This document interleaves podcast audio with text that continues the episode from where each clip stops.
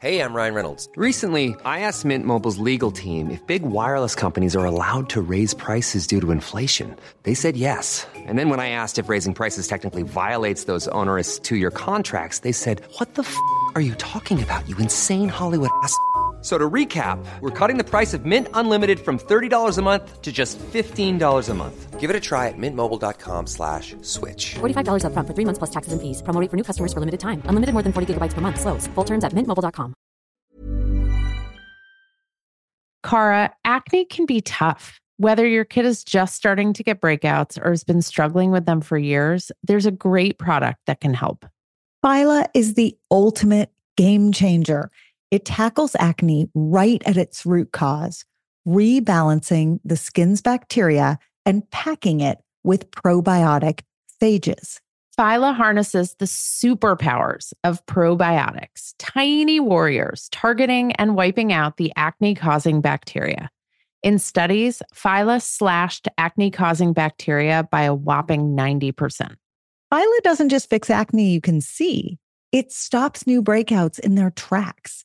It has no harsh chemicals and won't irritate or dry most skin. Phyla's three step system is like a dermatologist approved magic potion cleanse, apply serum, and moisturize twice a day. As a special treat for our listeners, you can grab 25% off your first order of Phyla. Head over to phylabiotics.com, enter code puberty at checkout, and kickstart your family's journey to acne free skin. Check out the link in our show notes for quick access. Hi, I'm Cara Natterson. And I'm Vanessa Kroll Bennett. Each week, we dive into the what and how of raising kids through puberty, that roller coaster of physical and emotional shifts for kids and parents alike. Combining reliable science and relatable parenting strategies, we will all learn about, laugh about, and yes, maybe even cry about adolescence, ours and theirs.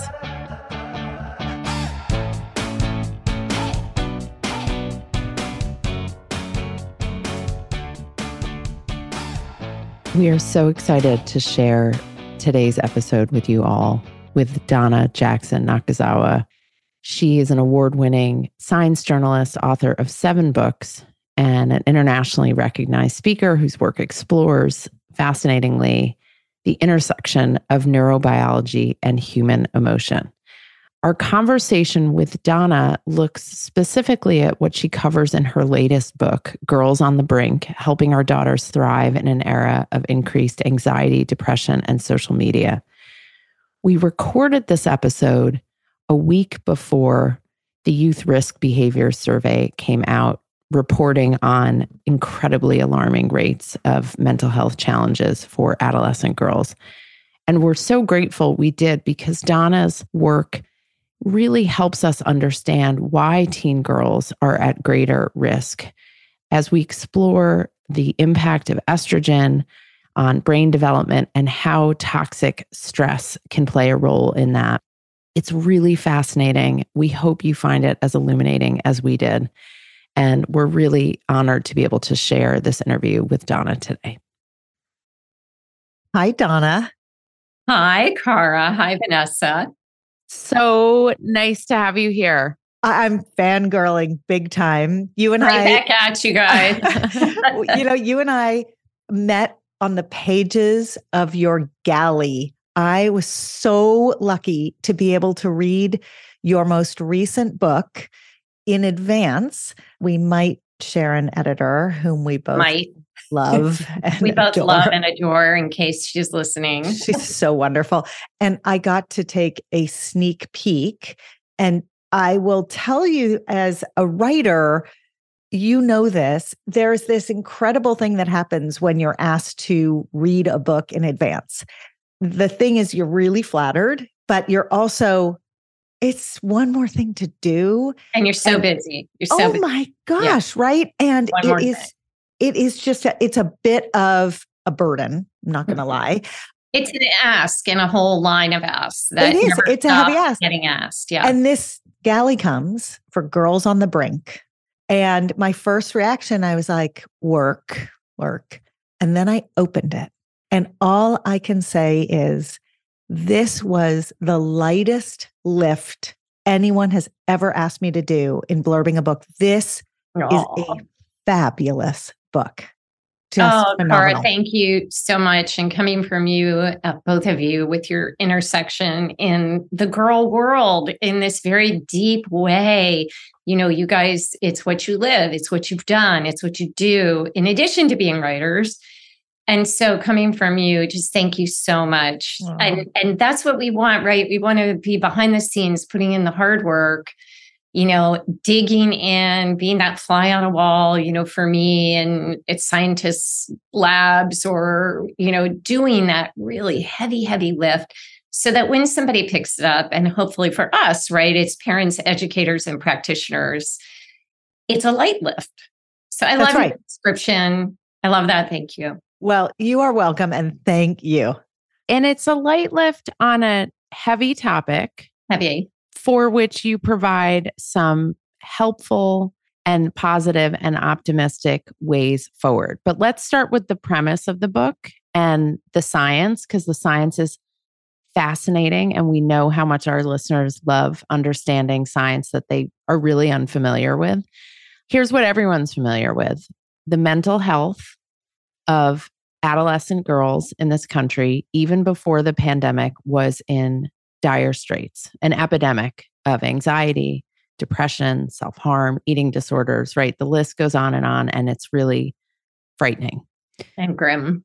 And you do a really helpful job of helping us parse what's driving the decline in mental health. You make it really clear that it's not just that girls are better expressing their feelings than boys are. And so the numbers are higher because they're able to articulate right. their emotions.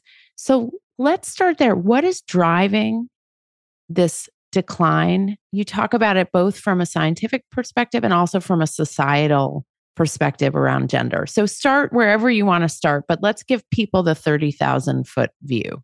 Right. So, as you said, Vanessa, the decline in girls' mental health, I mean, we have it epidemiologically, but we also have it in more real terms, like researchers, public health researchers, actually looking at girls' lived experience and how it differs today from 10 or 20 years ago, where girls are having periods of months marked by hopelessness, fatigue, loss of interest in their activities you know, one in three girls report a serious period of depression by age 17. And that's based on how their day to day life is going and marked by guilt. And, you know, what is that? That is not the world that we three grew up in. So, of course, you know, as a science journalist, I wanted to dig in and figure out what's driving this trend. If we know that it isn't just greater diagnosis, and that led me, lucky me, to meet and work with four of the leading female neurobiologists really on the planet who happen to be in the United States and sit with them and dig into this question. And here are some of the things that I found. Number one, girls are coming of age in a time where we've really lost what I call those in between years, right? Between seven and 13, where girls needed a period of time that they could just learn how to be friends and what interested them and lie on the grass and scratch the back of their heads and look at the clouds. That period has been replaced with this fast, hard incoming external judgment and evaluation from so many sources. So let's list a few. Academically, the benchmarks are faster, sooner, and higher. In extracurriculars, you know, Vanessa, your work with girls in sports, you're seven and you're on club teams and driving four states away on the weekends to compete. And of course, social media has completely changed that landscape of evaluation for girls platforms say, oh, you have to be 13 to sign up, but even their internal studies show most girls are on by seven, eight, or nine. And we know that girls more than boys meet external evaluation on social media, more critiques. They are more likely to meet with sexualization, which is being seen as a sexual object And the girls that I spent time with and followed for two years told me, hey, if you want to be popular today, it's not about the cafeteria. It's about who you are on Snapchat, Insta, and TikTok. And to be popular in real life, as they put it, IRL, you've got to be popular on social media, which means being hot by the time you're 10 or 11 mm. or 12. And that means being sexualized. And what is that? Come back to this one thing that I learned. It means that as you should be in those years, figuring out who you are, what you love, and who you want to be.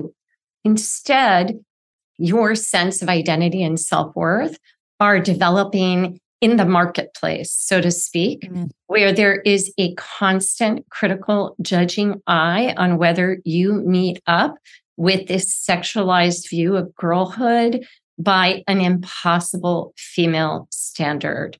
And that is the coming of age landscape. And we can talk in a minute about why that's so damaging to the female developing brain in particular, and what social safety has to do with it, and what puberty coming in earlier has to do with it as well. But I think that's a big chunk right there. So I'll pause. And it strikes me that where you use the word popular, maybe a broader application, something you talk about in your book a lot is also just this concept of being seen in general, right? So it's for those who want to be popular, yes, all those keys exist. And for those who want to be seen, really the steps to get there in the world today are exactly as you've just laid them out as well, which is just brutal.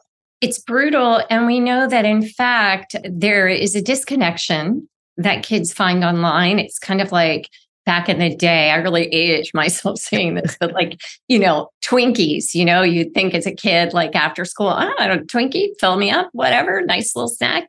But it's empty calories, right? And it's never going to fill you in the same way that this connection and approval that social media platforms have literally created their algorithms around. I mean, the mm. algorithm mm. is to try to get you to return to get that sense that you belong. That as you said Cara you're seen that you matter that you belong even while ginning up the hardest most negative emotions anger despair lack of belonging because that hooks your brain to keep coming back. So you are never going to find it there and the only antidote we have is to build up that connection in real life so that it's greater than what girls feel like they're going to find online.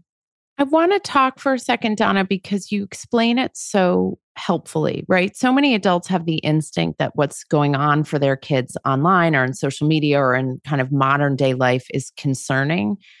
But we don't necessarily understand the science, the brain science behind what's actually making it emotionally dangerous yes. for kids. Can you talk about you frame the sense of safety right? How stress and how these experiences on social media and contemporary society are threatening girls safety and what that does to brain development. Can you walk us through yes. it because it's really helpful. So i'm going to have to break that into two parts. Just frame it for you guys. So first let's talk about how puberty for girls is a little bit different than for boys. So let me do that. And then I'm going to pivot and I'm going to talk to, although I don't like to use the word pivot anymore because it's overused. So overused. So overused. You're going to pirouette. Let me pir- I'm going to steal that. And a pirouette, although I'm very much not that handy on my feet, toward the topic of social safety and why that matters so much for adolescent development. So let's go to how is this period of puberty a little bit different for girls than it is for boys? Well, to understand that, we have to understand first that nobody asked this question until 2016. So imagine my surprise as a science journalist, having written a few books, to find that a lot of the reporting that I had done on mental health across development and safety and adversity. So eh, the intersection of adversity on mental health across development had all been done on a male brain model. Okay. Now I'm someone who also has suffered with a bunch of heart issues. And it's kind of like not so long ago when we found out everything we knew about my heart was based on a male heart, and it just didn't turn out to be the case. This is very much the same thing with what we thought we knew about the female developing brain. And in 2016, NIH just asked, requested, this is still not required, just by the by, that neuroscientists and immunologists study the female brain when they look at how external stressors, or what scientists call external hits, affect the brain across health and development. And can you just explain why they chose to look at male brains and not female brains in the first place? Because it brings all of your stuff together. They wanted to keep those pesky hormones out of it. It was going to mess up their experiments. So enter a group of female neurobiologists who, as is so often the case, I find in my reporting, are willing to kick over everything in order to get it done and get it done really well. And they began looking at these questions. And it turns out that there are really, really big differences in how unrelenting stress affects the developing female brain at puberty during the influx of estrogen. So this is going to take me a minute. Everybody take a sip of water. It's worth it. We promise it's worth, worth it. it. It's I fascinating. Promise, stay with me. So, estrogen is this superpower groovy hormone. And in the absence of toxic, unrelenting stress, the female adolescent brain is a true superpower. It's got this very cool spidey sense, the corpus callosum. That's this thing that connects the left and right hemispheres. It's like extra thick and juicy. The female adolescent brain is just so full of promise, thought, possibility. And part of the reason it has this superpower potential is because estrogen is this super groovy hormone. It is a master regulating hormone we think of it as this hormone that comes in and is responsible for mood shifts and like so many things in female anatomy the minute that we say something is different about the way that the female brain or body works we ascribe it with all these horrible attributions not so far from back when they thought the uterus wandered through the body and it wandered in the wrong places. And that was why a woman would have melancholy or depression, or by the way, not want to sleep with her husband. Okay. So we've taken female differences and put them under this very humiliating light for women for so long. So let's not do that. And let me be clear I am not doing that. The differences that we see when estrogen comes in only exist when the environment is toxically stressful. Estrogen is the reason why, if you are sitting here listening and you are female, that you as a woman can do everything that a guy can do 16 hours a day and do it just as well, if not better, while also doing it on smaller organs in probably a smaller body, maybe not, but usually, and also make room for a uterus and carry another life. Estrogen is your boost, it's that immune boost, and it comes in during puberty. It re regulates the brain, it helps the brain to remodel based on how safe the brain is or isn't. And that's going to be part two of my answer. But it can flip from this evolutionary advantage to an evolutionary disadvantage when the environment is coming in really hot, fast, and with major stressors that make one feel that they are not going to be safe as they grow up and go into this world. And then we begin to see estrogen exacerbate what I call, in simplest terms, although honestly could take up three chalkboards, as Cara, you know all too well, it exacerbates this damage cascade of inflammatory hormones and chemicals that over time can do all kinds of terrible things, exacerbating physical disease in the body, but also shifting the chemistry of the brain in ways that again three chalkboards later can flip on the genes for depression and anxiety and pruning the brain in ways that can lead to mental health concerns And I want to take a pause for Yes. a second and tie up one loose end because I know you're going here next when you're going to talk about chronic stress. I just want to put a finer point on the piece about inflammation Yes. because what we all know, um, all of us sitting behind microphones today, and frankly, most of the listeners as well, because you are a well read and really hungry for good knowledge audience, we all know that the lowest common denominator of so much disease is inflammation. And inflammation and chronic stress are intimately connected. yes. And so, can we go there Yeah. for a minute? Because estrogen exacerbates the issues that are caused by inflammation. And inflammation is caused by a number of different hits, if you Yep. will. They can be environmental, they can be nutritional, they can be physical. Let's go there with chronic stress. Let's do it. So here's the thing.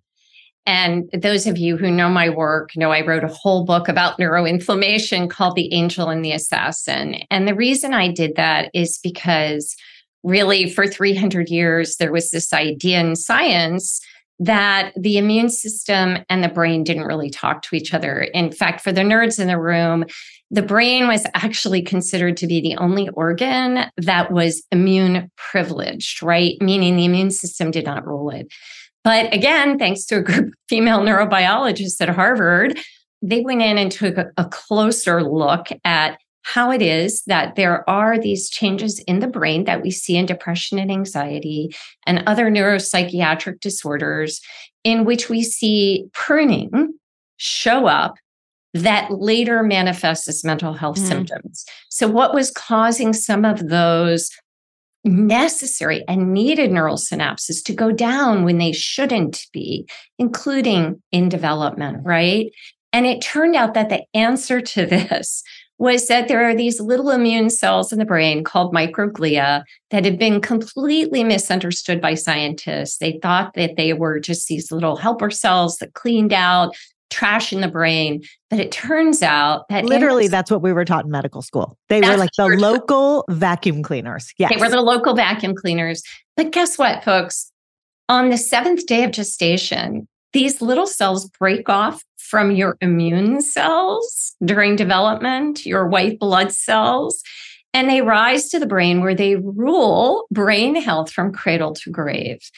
And what that means is that the same stressors and environmental hits, we've used that term a couple of times, that are coming from the outside world, the stressors that we're talking about from the world online to living in an era of school shootings and climate change and all of the different faster benchmarks for external evaluation and am I good enough and am I seen and do I matter? All of these social emotional hits, which we're going to break down in a second, why those are crucial. They are clocked by the brain as an external stressor that revs up the brain's immune system or what we call neuroinflammation. And these little microglial cells running around like Pac Man, over pruning neural synapses and spitting out neural inflammatory toxins that shift the brain's health. So we know that this is a good 10 years now. It still isn't quite trickling into the population as a way of understanding brain health. I think we've made progress on that, but you do want to know that piece of it to really bring this science home.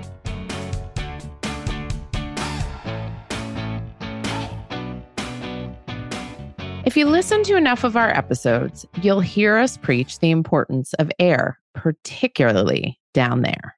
Airing out body parts reduces sweatiness, stinkiness, and skin irritation. And it feels amazing to air it all out after a long day in tight, sweaty clothes. which is why we created the Oom Short. Super soft, lightweight with wide legs and a low crotch. All help airflow. Designed for all genders in all sizes, literally down to kids extra small and up to men's extra large. Everyone who wears them tells us they've never been so comfy. Get your shorts at myumla.com. Vanessa, We literally have three minutes to eat lunch every day. I am not joking. And the challenge is how to make it delicious and healthy and still fit into that tiny window. Our answer is Factor's ready to eat meals. They have been a godsend. We throw our factor meals in the microwave. It takes two minutes and out comes a gorgeous, fresh, never frozen meal. We both love the tamale vegetarian one. It's delish. There's a ton of options every week. There's 60 add-ons, breakfast, snacks, beverages. I love doing the wellness shots with my kids. They think it's hilarious. And I know they're getting vitamins and minerals in their bodies. So get meals on your table or at your desk in two minutes or less. Factor meals eliminate the hassle of prepping, cooking, and cleaning. You can customize with flexibility to get as much or as little as you need, and you can press pause or reschedule depending upon your lifestyle. So to order, go to factormeals.com slash puberty50 and use the code puberty50 to get 50% off your first box plus 20% off your next box. That code is puberty50 at factormeals.com slash puberty50 to get 50% off your first box, 20% off your next box. And I am going to go do that right now because I need more factor meals in my refrigerator. Cara, lately I have been lying awake at night. I'm physically exhausted, but I can't sleep because my mind is so wired with everything going on between work and my family. So I've added magnesium breakthrough to my nightly routine, and it actually helps calm my mind. It helps me get better sleep, and I wake up feeling better rested. I'm less cranky, and I'm more patient with my family and with you. Oh, I've noticed and it's because, unlike other magnesium supplements that might give one or two formulations of magnesium, Magnesium Breakthrough has seven. That's why you're sleeping so well and waking up refreshed. Now, dietary supplementation is always best, Vanessa. So that means eating your minerals and vitamins is the best way to get them in. But if you can't or you don't get enough, Magnesium Breakthrough is the way to go. It can also help digestion, though too much helps your digestion too much, which is not a good thing. It can support muscle recovery. So, bye bye, Charlie horses. And it helps build dense bones, which is especially important for women approaching and in menopause. We have an exclusive offer for our listeners. You can go to bioptimizers.com slash puberty, B-I-O-P-T-I-M-I-Z-E-R-S dot com slash puberty and you can use the code puberty10 during checkout to save 10%. That promo code is puberty10 at bioptimizers.com slash puberty. Your body and brain and family and business partner will thank you. Cara, my kids love Magic Spoon cereal, and even though it's cereal, they actually love it as a homework snack. The variety pack has four flavors cocoa, fruity, frosted, and peanut butter, and fruity is the favorite flavor in my house. Now, this pack has zero grams of sugar, between 13 and 14 grams of protein, and between four and five grams of net carbs per serving. It's made with wholesome ingredients, no artificial flavors or dyes, and it's high in protein, gluten free, grain free, and soy free. So, a great choice, Vanessa. You can go to magicspoon.com slash puberty to grab a variety pack and try it today. And be sure to use our, you guessed it, promo code puberty at checkout to save $5 off your order. And Magic Spoon is so confident you're going to love their product. It's backed with a 100% happiness guarantee. So if you don't like it for any reason, they will refund your money, no questions asked. They do not want you to send their cereal back to them. Try a bowl of Magic Spoon cereal today at magicspoon.com slash puberty and use the code puberty to save $5. So that's a lot of information, but it's really important because Cara and I spent a lot of time talking about how puberty and adolescence is not just a below the neck phenomenon. It is just as much, and you might even argue even more, an above the neck phenomenon. And that the shorthand that we use, the stereotyping that we use, the gendered assumptions that we use about kids does them a disservice because of the really fascinating and complex stuff that's happening in their brains, which as we often say, they cannot help, right? There's a lot that is out of their control. And when we think about the environmental factors, and by environmental, I mean, I don't just mean, you know, green earth, but I mean social media, stress, academic stress, achievement, you know, all of those things, climate change, school shooting. Those are things that are out of their control. That's right. Right. And that is affecting their development, their brain, and their sense of safety. Exactly. Well, and you know what else is out of their control? And I suspect this is where you're going next is when they head into puberty is out of their control. Yes. And we know, of course, because this is the puberty podcast, you hear this on every episode that, you know, the average age for girls to head into puberty, which means their estrogen is beginning to surge is between eight and nine in this country. For boys, it is between nine and 10. Boys have estrogen too, by the way, and we're going to get there. We're going to get there. But this is really important to understand because all of the environmental factors that we've discussed, right? They don't have an age gate. So these things are hitting kids younger and younger and younger. And so too is estrogen in the brain. And so, can we look at that specific piece Yes. of it and what earlier puberty means to a brain that already has all this inflammation? Yes. So, because puberty is happening earlier, this radical shift has occurred in which adolescence used to be intended to come before puberty. You got, so in 1900, I think puberty onset in girls was 15, right? So, this is just like a huge shift. Although I do want to jump in and say some of that was problematic in and of itself because it reflected poor nutritional circumstances, et cetera, right, et cetera, right, et cetera.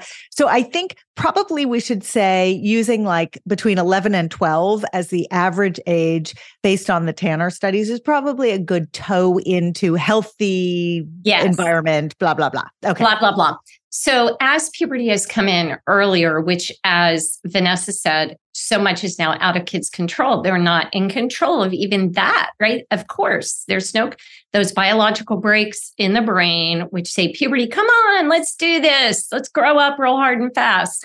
Some of which we know may be tied to the onset of so many stressors in the mm-hmm. environment. Sending the message you better grow up faster because it's pretty rough out there so grow grow grow so, with puberty happening faster, what that means is that the developing brain hasn't had that period that we talked about, those in between years, to really figure out okay, answers to questions like, how serious is this if my friend says they hate me? Or how terrible a thing is this if I failed a test? Or how do I even verbalize what I'm feeling right now in this feeling of self overwhelm and maybe self flagellation.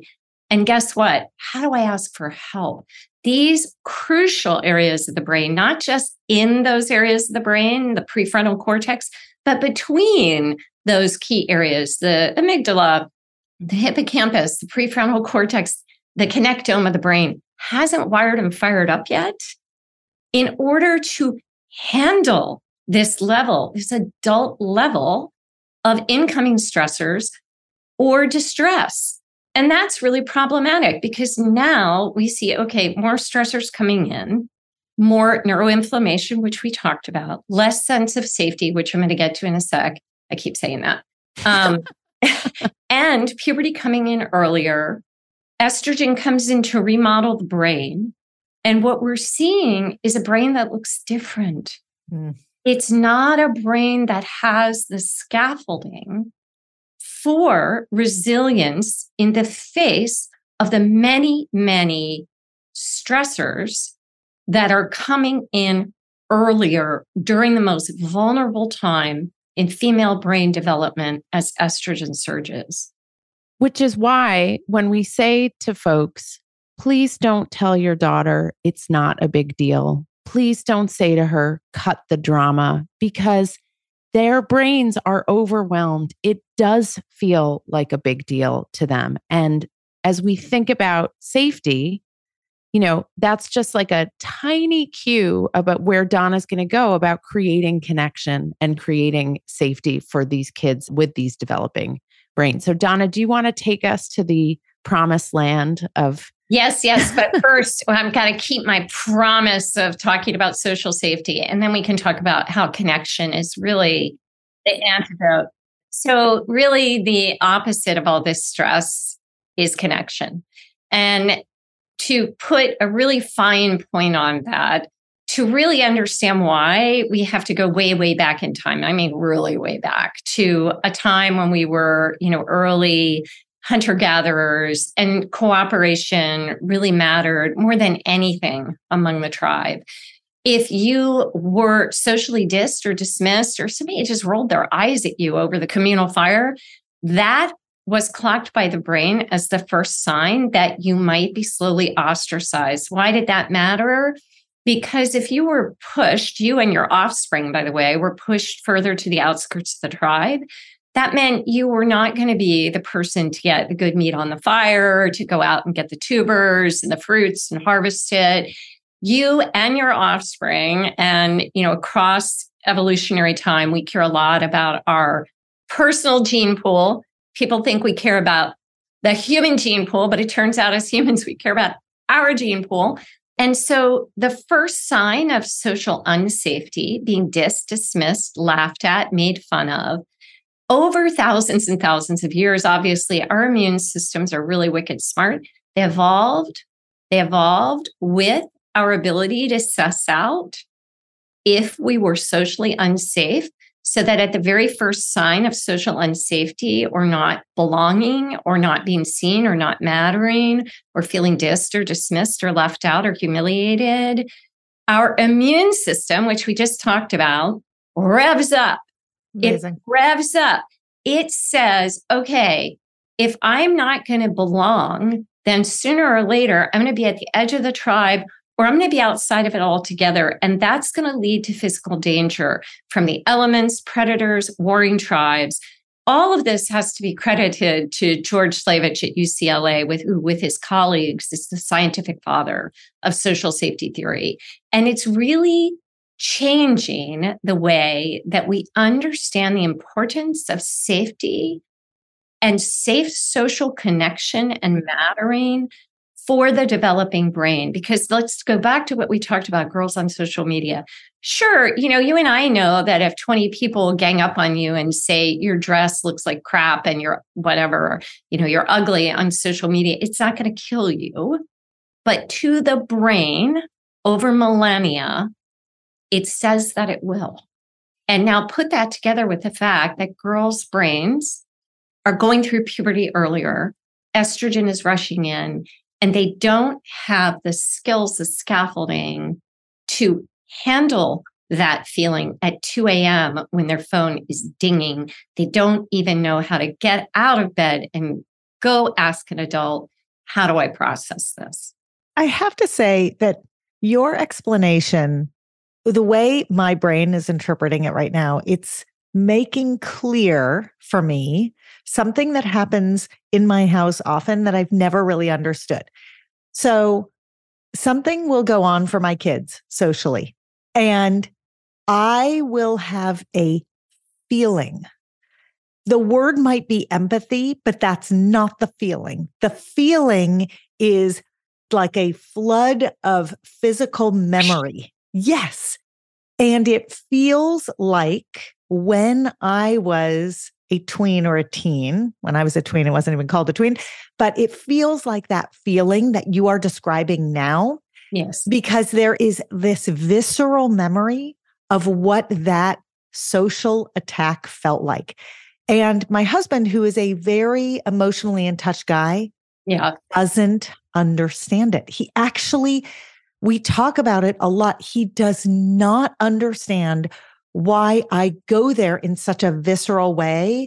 And I have to keep it in check. I cannot even tell my kids I feel this way much no. of the time because it's so powerful to me. And it's like such a, right? And I feel like what you are describing that happens in the brain of kids who are between, call it seven and 18, 19, 20. I mean, we could talk about what the upper limit is, but we know that trauma sears a memory. And I think that micro trauma is so deeply ingrained for me that I am actually reliving it with my kids. Donna, we know that that initial elevated reaction, it's not good for you. And that's actually not the energy you want to bring to your interaction with your kid, regardless of their gender.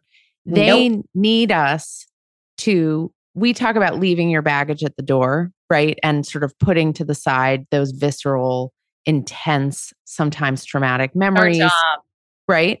But it's really hard and we feel it so deeply.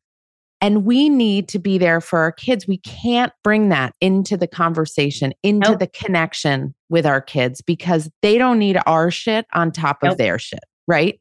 So we have a kid of any gender and their brains are firing and their bodies are changing and they're pruning and they're, it's all going on. And the thing that keeps them safest is what? Our regulation. They regulate off of our state of regulation. The calmer that we can get in every cell of us, the calmer and safer they will feel in every cell of them. And I hate to tell you, the work starts with you. It's just where it begins. That's how it is. There's no getting around it. You know, people may know my work in the book Childhood Disrupted, really writing about the gravity of early adverse childhood experiences and the antidote to that is connection with one safe, supportive, loving, caregiving adult who is self regulated, who has been able to do that work so that when Cara or I are like flying in our heads. Because Vanessa never does that. Oh no, I'm so calm, cool, and collected. I just always. had that feeling about. Oh you. yes, oh yes. My kids would completely agree with that. Not at all. You, that you are able to recognize and connect the dots way beyond our biology, put our biology aside, whoever you are, mother, father, grandparent, to be able to connect the dots to your own story, figure out what is causing this hyperventilation for you, know the pieces. I don't know if you guys know at universities, I teach narrative writing. So I teach a narrative writing program to physicians, to therapists, because putting that story together in a narrative way with depth and clarity can change our lives in those moments so that we can go, okay, this is A condition, B condition, and C condition are being met.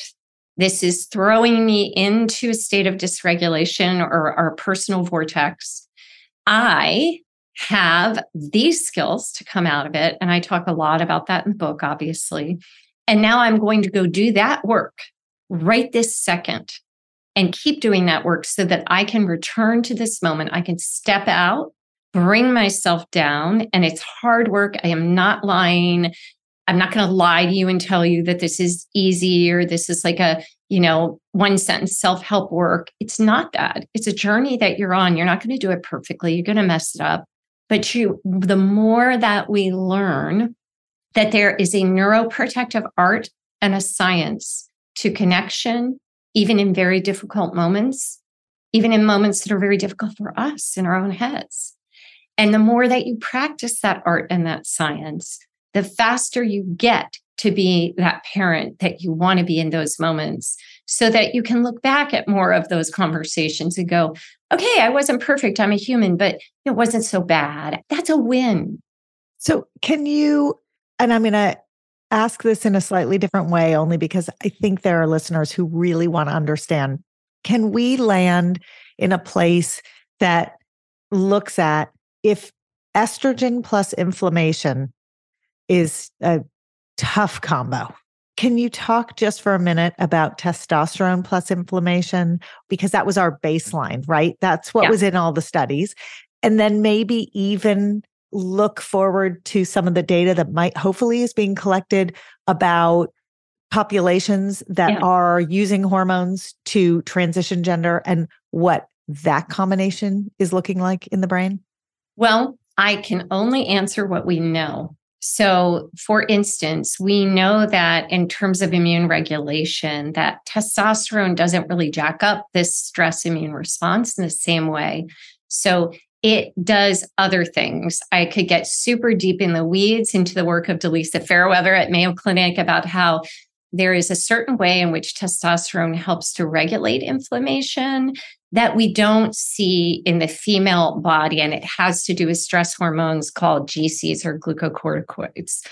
So, the good news for the developing male brain is that testosterone is more of a regulatory hormone for the immune system, but it's not all good news, right?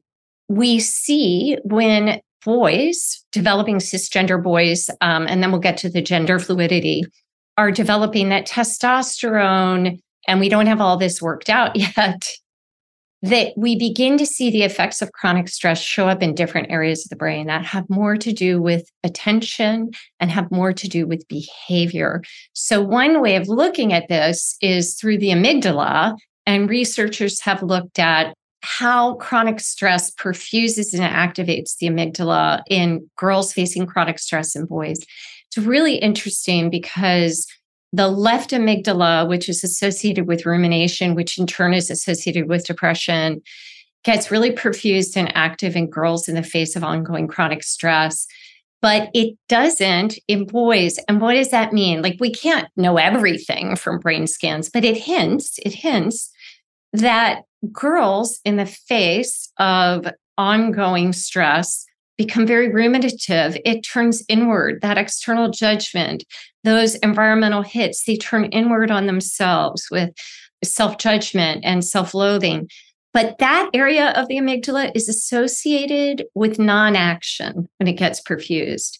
And the fact that boys, it doesn't light up as much, is associated with the idea that boys are more likely to take that stress out mm-hmm. externally into actions and behaviors. Mm-hmm. And that's really, really important to know because even though the suicide rate among girls in these ages we're talking about has been skyrocketing, it rose 51% mm-hmm. in 2021 compared to 4% in boys.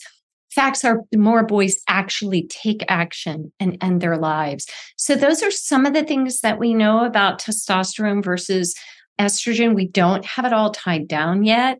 And that takes me to non cisgender studies. We don't have them. We just started looking at the female brain a minute ago.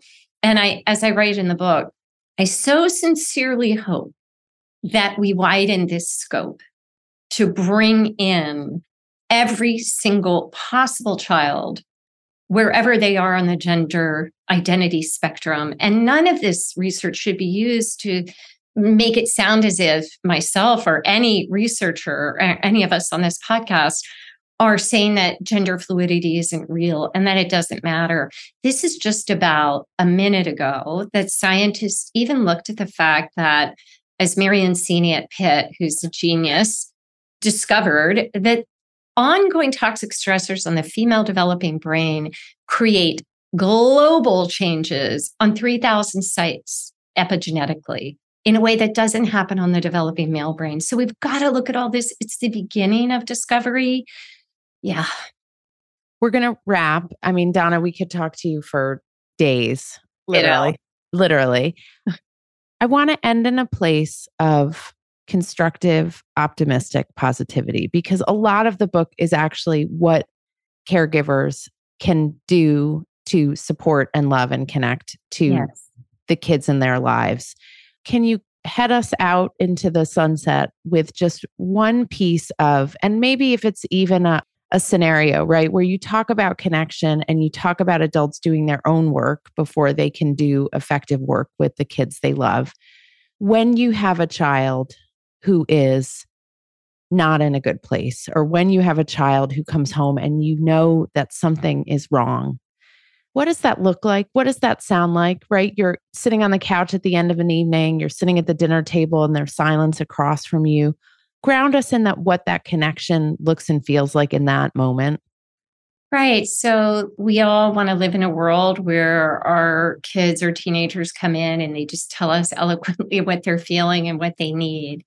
But a lot of times, what it looks like is a backpack slammed on the kitchen table and a water glass spilling over maybe on your manuscript. let's just say. let's just say that sounded like a very specific example. let's just say. And we want to be the detective, we want to be the fixer because early in child development, that really served us, right? Like your kid, like falls off the slide? Where does it hurt? You know, you're trying to assess like, what do we need to do next? Are we going to the ER or is this like a band aid and a kiss? But as kids get into these really roiling years, right, it's so important that we step back from being the detective or the fixer and we step out with that energy that we talked about, that really fight flight energy. We regulate ourselves and we give them the space and the time and the moment as long as it takes to let them figure out how to express what they need to us. And there's some really powerful, you know, I'm more of a narrative writer. I'm not into scripts, but I am in this instance, I am into scripts because if you think about that state that Cara and I talked about, where your brain is offline, you are in some like weird evolutionary biological flip out mode you're not going to say and do the right thing. You're not going to grasp those things that need to be said or done or simply emulated by your calm. So having scripts is really, really powerful. I mean, if your daughter comes in and she's like, I know you tell me I didn't get invited to so and so's party. You know, I hate her. You know, what do I do? I'm going to, what do you think I should do? Maybe she said, Hey, you know what? Right now, what you think is so much more important than what I think let's start with what you're thinking and feeling. Like always having it in the back of your mind that there are ways that you, even in your flipped out, what's going on state, can come back to mm-hmm. that central thesis of a calm, centered environment in which she feels safe and known. We don't have time to get into the 50 ways to do that. I think there's a song like that, right? But um, 50 ways to leave your lover, 50, yeah, 50 ways, ways, to calm your teenager, calm your kid. 50 ways to calm your kid's brain. But there are words and actions that can do it. And that is the promised land. But that umbrella that you have just opened for everyone to use is the win. I mean, we've all been there where we shut up and we let them speak. The best conversations we have with our kids, where they sound like complete geniuses, are the ones where they talk, right? I mean, isn't that just, and it's really hard because, I mean, sometimes they sound really dumb, don't get me wrong, but most of the time, they, when we give them the space, they're able to show that they can see all sides or they want to see all sides or they want to come to consensus and solution. But it does take, as you have described, a number of steps in yeah. us, like just taking the breath, calming ourselves down, being quiet, telling them what they say matters. And the hardest part is the moment when you, the parent, know the right answer. right? It's so obvious. And yet it just won't land if you say it. And giving the time changes everything to let and them. And they don't build the skill of figuring no. it out for themselves, right? Because what you're doing, Donna, when you ask that question to them, what do you think is you're helping them build the muscle of self reflection right. and planning and that's right. Then maybe a moment to calm down as they think and wonder, okay, well, what what am I going to do?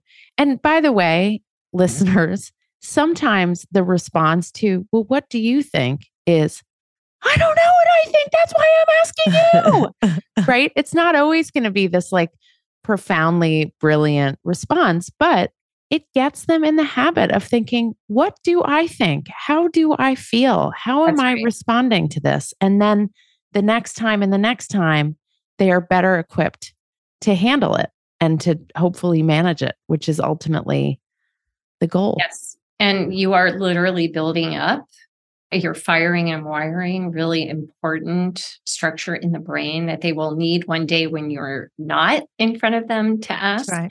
And I'll kind of leave you with this. Researchers at Hopkins, Christina Bethell, who's head of the Data Resource Center for Mothers and Teens and Children, and a professor did this fascinating study that showed that the odds of a teenager of any gender flourishing across adolescence were get this 12 times higher 12 times we never see findings like that in research for kids whose families could answer yes to one question Can this child come to you to talk about anything, no matter how difficult?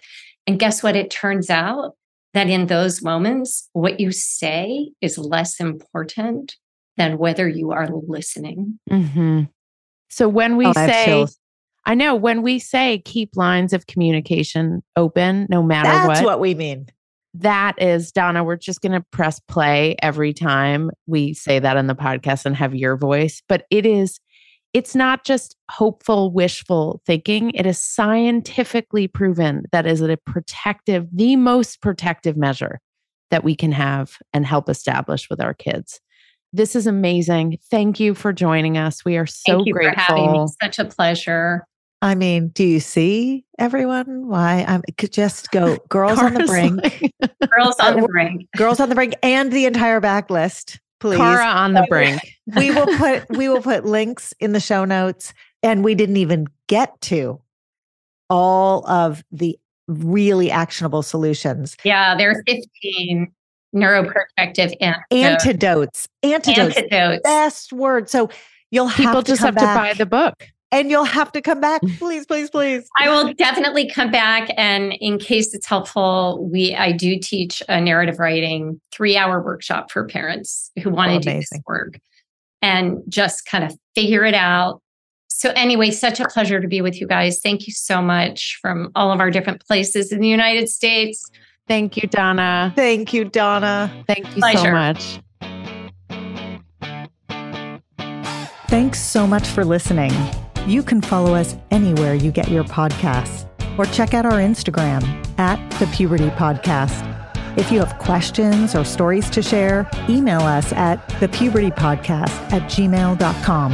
And for more puberty info, check out myumla.com or dynamogirl.com.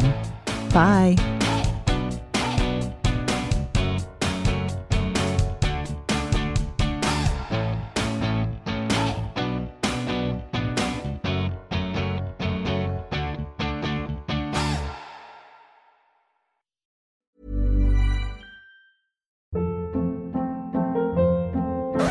Hold up. What was that? Boring. No flavor. That was as bad as those leftovers you ate all week. Keke Palmer here, and it's time to say hello to something fresh and guilt-free. Hello Fresh. Jazz up dinner with pecan-crusted chicken or garlic butter shrimp scampi. Now that's music to my mouth. Hello Fresh. Let's get this dinner party started. Discover all the delicious possibilities at hellofresh.com. Imagine the softest sheets you've ever felt. Now imagine them getting even softer over time. That's what you'll feel with Boll and Branch's organic cotton sheets. In a recent customer survey, 96% replied that Boll and Branch sheets get softer with every wash. Start getting your best night's sleep in these sheets that get softer and softer for years to come. Try their sheets with a 30-night guarantee. Plus, get 15% off your first order at bollandbranch.com. Code BUTTERY. Exclusions apply. See site for details.